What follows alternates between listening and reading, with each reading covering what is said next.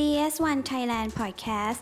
ส่งเสริมข้อมูลธุรกิจ พลิกวิกฤตให้เป็นโอกาส The more you learn the more you earn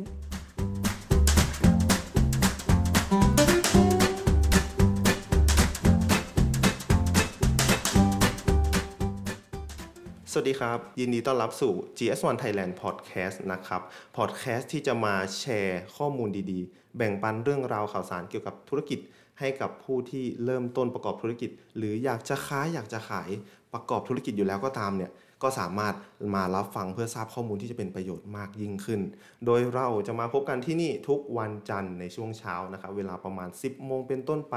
สไตล์การพูดของเราก็จะสบายๆครับ ระหว่างการเดินทางไปทำงาน ระหว่างาพักผ่อนอยู่ที่บ้านอย่างช่วงนี้เป็นช่วง work from home ก็สามารถเปิดพอดแคสต์ของเราเนี่ยรับฟังไปด้วยกันก่อนอื่นเลยผมขออนุญาตแนะนำตัวนิดนึงครับ ผมโตอมรพันธ์อิโต เจ้าหน้าที่สถาบันรหัสสากล ขออนุญาตรับหน้าที่เป็นผู้ดำเนินรายการนี้ โดยเนื้อหาสาระของรายการเรา จะเป็นเหมือนกับเพื่อนคู่คิดของผู้ที่กำลังจะเริ่มต้นประกอบธุรกิจ และไม่รู้จะเริ่มยังไงดี เราก็จะไปหาข้อมูลที่ไปพบไปเจอมาเล่าให้คุณผู้ฟังทางบ้าน ทราบไปพร้อม ๆ กัน รวมไปถึงเราจะมีการสัมภาษณ์ผู้เชี่ยวชาญจากส่วนต่างๆ ในธุรกิจ รวมถึงการสัมภาษณ์พิเศษผู้ประกอบการว่าอะไรคือแรงบันดาลใจหรือเหตุผลในการ เริ่มต้นธุรกิจมาให้คำแนะนำมาเล่าสู่กันฟัง ซึ่งในแต่ละ EP นี้ต้องบอกเลยครับว่า อยากจะให้ติดตามเราไปพร้อม ๆ กัน ว่าจะมีเรื่องราวที่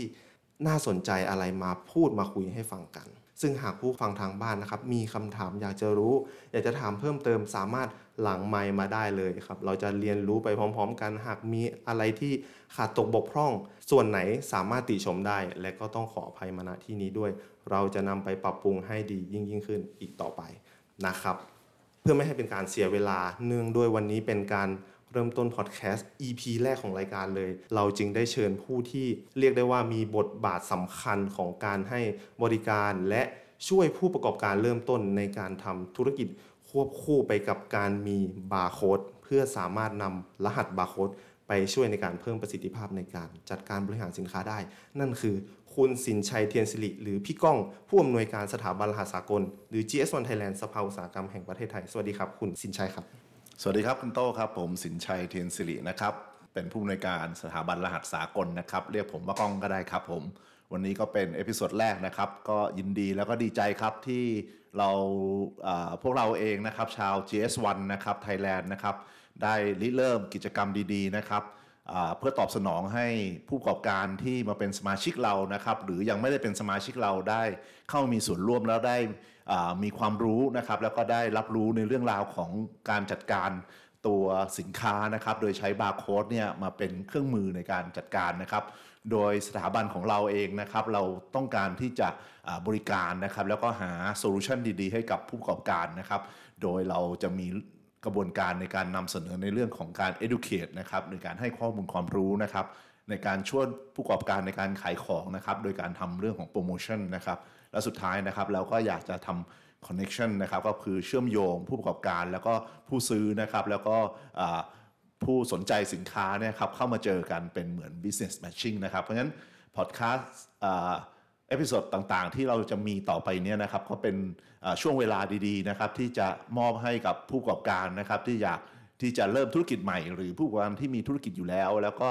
อยากจะพัฒนาธุรกิจตัวเองให้ดียิ่งขึ้นนะครับแล้วก็จะทำยังไงให้สินค้าของตัวเองเนี่ยสามารถขายอยู่ในท้องตลาดได้อย่างยั่งยืนนะครับ วันนี้ก็เป็นนิมิตหมายที่ดีที่เรามาเริ่มนะครับ อย่างที่เขาบอกว่า เวลาเราติดกระดุมเม็ดแรกเนี่ยเราต้องติดกระดุมเม็ดแรกให้ถูกนะครับ ถ้าเกิดเราติดผิดไปตั้งแต่เม็ดแรก เราจะเสียเวลาในการที่จะมาติดเม็ดต่อไปนะครับ แต่ตัวพอดแคสต์ของ GS1 เนี่ยวันนี้เราอ่าจะถ่ายทอดออกมาให้ทุกท่านได้รับฟังเป็น episode แรก แต่ถ้าเกิดท่านใดพลาดนะครับ ก็สามารถกลับมาฟังย้อนหลังได้นะครับ อันนี้ก็คือข้อดีของเทคโนโลยีในปัจจุบันเหมือนกันครับสินค้าที่เราขายในวันนี้ บางทีผู้ ผู้ซื้อเองยังเข้าไม่ถึงหรือยังไม่ได้รับการตอบรับ ไม่ต้องห่วงครับ โลกของเราในปัจจุบันเนี้ยมันสามารถที่จะย้อนกลับมา เป็นวนรอบของของการขายวนรอบของสินค้าต่อต่อไปได้นะครับ โอเคครับน่าสนใจมากครับผม คืออยากจะทราบว่าคำว่าติดกระดุมเม็ดแรกเนี่ยคืออะไรยังไงครับครับผมผมว่าเวลาผู้ประกอบการที่มีสินค้านะครับ แล้วอยากขายของนะครับกับ ผู้ประกอบการอีกกลุ่มหนึ่งคืออยากขายของแล้วไปหาสินค้าสองอันนี้ก็มีความมีหลักคิดที่เริ่มต้นที่แตกต่างกันอยู่แล้วถูกไหมครับ ทั้งสองอันเนี่ยอาจจะเทียบเป็นการติดกระดุมเม็ดแรกก็ได้นะครับ ว่าบางคนอยากเป็นพ่อค้าก็ไปหาสินค้ามา ส่วนบางคนมีสินค้าแล้วก็อยากขายสินค้าตัวเองสองอันนี้เป็นสองหลักคิด เพราะฉะนั้นสิ่งที่ทาง GS1 Thailand หรือประเทศไทยเราเนี่ยอยากจะนำเสนอก็คือว่า ในกรณีที่ผู้ประกอบการมีสินค้าเป็นของตัวเอง นะครับกับผู้ประกอบการที่คิดอยากจะเป็นเจ้าของธุรกิจแล้วไปมองหาสินค้านะครับ ถ้าเกิดเป็นสินค้าของตัวเอง สิ่งสำคัญที่เราจะต้องสร้าง identity หรือสร้างความแตกต่างกับสินค้าอื่นๆได้อย่างง่าย ๆ เลยก็คือเลขประจำตัวสินค้า ซึ่ง GS1 ประเทศไทยอะครับเป็นหน่วยงานหนึ่งภายใต้สภาอุตสาหกรรมแห่งประเทศไทยนะครับ แล้วก็เป็นหน่วยงานสาขาจาก GS1 ระดับ global นะครับที่มีอยู่ 120 กว่าประเทศทั่วโลกเนี่ยนะครับมีสำนักงานใหญ่อยู่ที่เบลเยียมนะครับกรุงบรัสเซลนะครับซึ่งแต่ละประเทศเนี่ยก็มีการจดทะเบียนเลขหมายบาร์โค้ดเลขหมายแล้วเลขหมายบาร์โค้ดคืออะไรฉะนั้นกระดุมเป็นแรกที่ผมจะกำลังจะบอกเนี่ยก็คือว่ากรณีที่สมมตินะครับเด็กที่เกิดมาในประเทศไทยเราเนี่ยถ้าเกิดย้อนไปสักสิบกว่าปีที่แล้วเนี่ยนะครับ เด็กจะไม่ได้เลขบัตรประจำตัวประชาชนจนกว่าจะอายุ 15 ถูกไหมครับ แต่ในปัจจุบันเนี่ยทางรัฐทางภาครัฐเอง ทางฝ่ายปกครองเองมองเห็นว่าทำไมเราไม่มอบเลขบัตรประจำตัวประชาชน ให้เด็กตั้งแต่เกิดเลยล่ะ เพื่อจะได้ไม่ต้องมานั่งรอ 15 ปีแล้วได้เลขนะครับเหมือนกันครับสินค้าของเราเหมือนกัน เมื่อสินค้าเราถูกออกแบบถูกผลิตออกมาเป็นสินค้าของเราแล้ว สิ่งที่เราจะทำให้สินค้านั้นเป็นของเราแล้วมีชิ้นเดียว มีรูปแบบเดียวไม่มีใครมาซ้ำเราได้ก็คือว่าเอาตัวเลขที่แตกต่าง ตัวเลขที่เป็นเอกเทศที่เป็นเอกลักษณ์ของตัวเองนะครับ ก็คือเราจะมอบเลขให้ แล้วเลขนั้นจะเป็นเลขที่ถูกผูกกับตัวสินค้านั้นไปเลยเป็นเหมือน identity ของสินค้านั้นนะครับฉะนั้นกระดุมเม็ดแรกก็คือว่า เมื่อคุณผลิตสินค้าออกมามามาขอบริการมาขอเลขหมายกับทาง GS1 ประเทศไทยนะครับ เราก็จะมอบเลขหมายให้ตามจำนวนสินค้าที่คุณมีอยู่ในบริษัทของคุณนะครับฉะนั้นอันนี้เองก็คือตัวขยายของคำว่าติดกระดุมเม็ดแรกครับผมก็จริง ๆ ก็อาจจะมีความหมายที่หลากหลายนะครับในการติดกระดุมเม็ดแรกใช่ครับ ซึ่งการหาสิ่งของมาเพื่อขายก็อาจจะเป็นการติดกระดุมเม็ดแรกครับแต่ผมในทางของสถาบันอาจจะหมายความว่า การมีตัวเลขประจำตัวสินค้าให้กับ ตัวสินค้าเนี่ยให้ให้รู้สึกว่าสินค้าตัวเนี้ยเป็นเฉพาะตัวของมัน อันนี้จะใช่ถือว่าเป็นการก็จะไม่มีเลขซ้ำกันเลย คุณมีมือถือ10เครื่อง มือถือเหมือนกันเลยยี่ห้อเดียวกันเลย รุ่นเดียวกันเลยครับแต่ถ้าเกิดมือถือนั้นมีเลขหมายที่แตกต่างกัน มันก็จะกลายเป็นว่าเลขหมายของมือถือนั้นไม่เหมือนกันเลยสักเลขเหมือนกัน สินค้า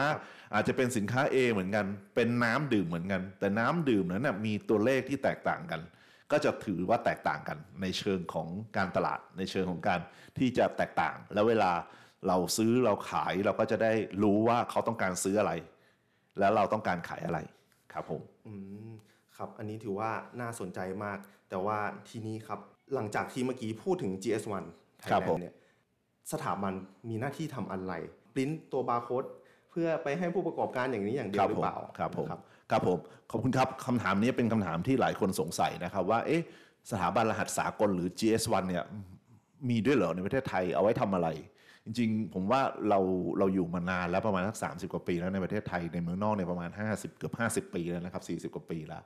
อ่าเราเริ่มจากการที่ว่าสินค้าในในท้องตลาดเนี่ยมันมีซ้ำกันเยอะมากเลยถูกไหมครับ หรือสินค้าในในร้านค้าร้านหนึ่งเนี่ยอาจจะมีเป็นร้อยเป็นพันชนิด ถ้าเกิดจะมาจำสินค้าแต่ละชนิดก็คงจะลำบากฉะนั้นทางระดับโลกเองเนี่ยเขาเลยออกมาตรฐานเลขว่ามีสินค้าขนาดไหน ถ้าเกิดเริ่มต้นมีสินค้าอยู่แค่ไม่ถึง 10ครับเลข ก็มาขอในชุดเล็กของเรา มีร้อยเลขก็มาขอชุดที่ 2 ชุดกลางนะครับครับ ถ้าเกิดมีมากกว่านั้นเราก็จะให้เป็นชุดใหญ่เลยที่หมื่นเลข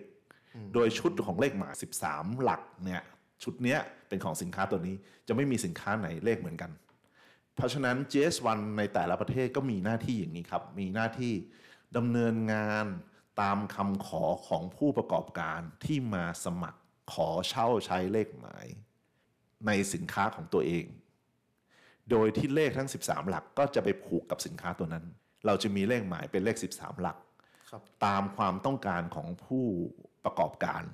ครับนั้นหน้าที่ของ GS1 แต่ละประเทศนะครับโดยเฉพาะในประเทศไทยเราเนี่ยเราก็จะทำให้สินค้าในประเทศไทยไม่ว่าจะผลิตจากที่ไหนก็แล้ว แต่แต่มาจดทะเบียนหรือมาขายในประเทศไทยเนี่ยจะต้องมีเลขที่นำด้วย 885ครับนะครับเพื่อจะบอกว่า กลุ่มสินค้าพวกนี้มีการจดทะเบียนในประเทศไทย แล้วเราก็จะทำหน้าที่ในการทำให้เลขนั้นน่ะถูกมอบให้ผู้ประกอบการอย่างไม่ซ้ำกัน แล้วเราก็ทำหน้าที่อย่างนี้ครับ กรณีที่ผู้ประกอบการมีเลขบาร์โค้ดแล้ว มีสินค้าแล้ว แต่เกิดผู้ประกอบการต้องการเปลี่ยนชื่อผู้ครอบครองแล้วกัน สมมติธุรกิจนี้เราขายต่อให้คนอื่น เบอร์นี้ก็จะถูกส่งต่อให้คนอื่น เราก็จะทำหน้าที่เปลี่ยนชื่อให้ หรือมีข้อมูลที่ไม่ตรงกัน เราก็สามารถปรับข้อมูลได้นะครับครับ โดยเราจะทำยังไงก็แล้ว แต่ทำให้ผู้ประกอบการ ผู้จัดจำหน่าย ผู้ซื้อสินค้า สามารถเข้าถึงสินค้าข้อมูลของสินค้า ผ่านตัวเลข 13 หลักก็คือ เลขประจำตัวสินค้า เห็นไหมครับ เราก็มีทำหลายอย่าง แต่เราก็ยังเพิ่มอีกครับ หลังจากที่เราดำเนินงานมาได้สักพักหนึ่งเทคโนโลยีของ e-commerce ก็มาเข้ามาเกี่ยวข้องมากขึ้น ธุรกิจเรื่องของอินเทอร์เน็ตก็มาเกี่ยวข้องมากขึ้น เทคโนโลยีของการสื่อสารด้วยระบบคอมพิวเตอร์ก็มีมากขึ้น เราก็เลยใช้ตัวเลขเนี่ยนะครับมาทำยังไงให้ข้อมูลเนี่ยมันเป็นกลางและคนเข้าถึงได้มากที่สุด ไม่จำเป็นต้องโทรมาถามเราเหมือนในอดีตไม่จำเป็นต้องมานั่งคัดว่าเลขนี้ของใครอะไร เราก็จะมี cloud เราจะมี service ให้นะครับครับโดยให้ผู้ประกอบการสามารถที่จะ หลังจากสมัครเราแล้วได้ตัวเลขไปแล้ว ก็จะได้ user พร้อม password นะครับ เพื่อ login เข้ามา key ข้อมูลมาเอารูปของสินค้าขึ้นไปสู่ cloud นะครับเป็นพื้นที่ส่วนกลางที่เราจะให้ผู้ประกอบการเนี่ยเอาข้อมูลของสินค้าแต่ละสิ่งที่เรามีอยู่เนี่ยครับใส่เข้าไป เพื่ออะไรครับเพื่อให้ผู้บริโภคหรือผู้จัดจำหน่าย หรือผู้ที่เขาสนใจสินค้าไม่ว่าจะเป็นฝ่ายจัดซื้อของบริษัทหน่วยงานราชการที่เขาสนใจ เขาสามารถ อ้างอิงเลขบาร์โค้ดที่ติดอยู่กับสินค้า และเข้าถึงตัวสินค้า แล้วก็สามารถสั่งซื้อกับผู้ผลิตโดยตรงได้ฉะนั้นหน้าที่ของเราก็คือว่าทำยังไงที่จะประสานงานอำนวยความสะดวกทำให้ท่านได้อยู่ใน community นี้นะครับ อันนี้ก็จะเป็นตัวอย่างคร่าวๆ ซึ่งข้อมูลเพิ่มเติมจากสิ่งที่วันนี้ episode แรกคุณมีคำถามอะไร คุณต้องการให้เราช่วยอะไร คุณต้องการเพิ่มศักยภาพยังไง คุณไม่เข้าใจเรื่องอะไร GS1 Thailand พร้อมนะครับ เรามีทีมงานที่พร้อมที่จะให้งานให้บริการนะครับ แล้วก็ดูแลวันนี้คุณโต้ก็จะทำหน้าที่ในเรื่องของการสื่อสารนะครับ เพราะฉะนั้นอยากให้ผู้อ่าประกอบการนะครับที่สนใจแล้วก็ต้องการหาข้อมูลนะครับ รับฟังความคิดเห็นนะครับ แล้วก็มาติดตามข่าวสารที่เราจะพยายามทยอยอากระจายออกไปให้กับท่านนะครับอ่า เขียนข้อความนะครับในในช่องทางต่างๆไม่ว่าจะเป็น Line ใน Facebook นะครับในในอ่าช่องทางที่ทางสภาอุตสาหกรรมสถาบันลานสากลของเรามีอยู่ก็ติดต่อมาได้ครับผมครับขอบคุณมากครับพี่ก้องอ่าเมื่อกี้ที่พูดไปก็จะเป็นการแนะนำเป็นการเกรินถึงตัวหน่วยงานของสถาบัน GS1 ว่าทำหน้าที่อะไรมีบทบาทในการเข้าไปช่วยเหลือผู้ประกอบการยังไงครับบ้างผมนะครับ ซึ่งบอกเลยว่าอันนี้ถือว่าเป็นเป็น สิ่งที่สำคัญมากครับนะผม ซึ่งจะสามารถขยายไปใน EP ต่อไปได้ว่าเราจะมาพูดถึงอะไรกัน ครับผม ซึ่ง EP ต่อไปบอกเลยว่าค่อนข้างน่าสนใจเช่นเดียวกัน ครับผม หลังจากที่เรามีบาร์โค้ดเรียบร้อยแล้วเนี่ย ต้องมีคนอยากรู้แน่นอนว่าบาร์โค้ดชิ้นแรกที่ถูกสแกนบนโลกนี้ ครับผม กับประวัติของ GS1 จริง ๆ แล้วที่ไม่ได้มีแค่ GS1 Thailand เนี่ย ครับผม คืออะไรนะครับ เดี๋ยว EP หน้าเราจะมาเจอกันใหม่ สำหรับ EP นี้ต้องขอบคุณพี่ก้องอีกทีหนึ่งครับผมขอบคุณมากครับครับ แล้วอย่าลืมติดตามรับฟังรายการของเราเรื่อยๆนะครับ ฟังไม่ทันตอนที่เขาเปิดตัวรายการนะครับ ก็สามารถฟังย้อนหลังได้นะครับ ตามที่อยู่ที่จะให้ไว้นะครับ ขอบคุณมากครับ ครับสำหรับวันนี้ลาไปก่อนนะครับ ขอบคุณครับครับ สวัสดีครับ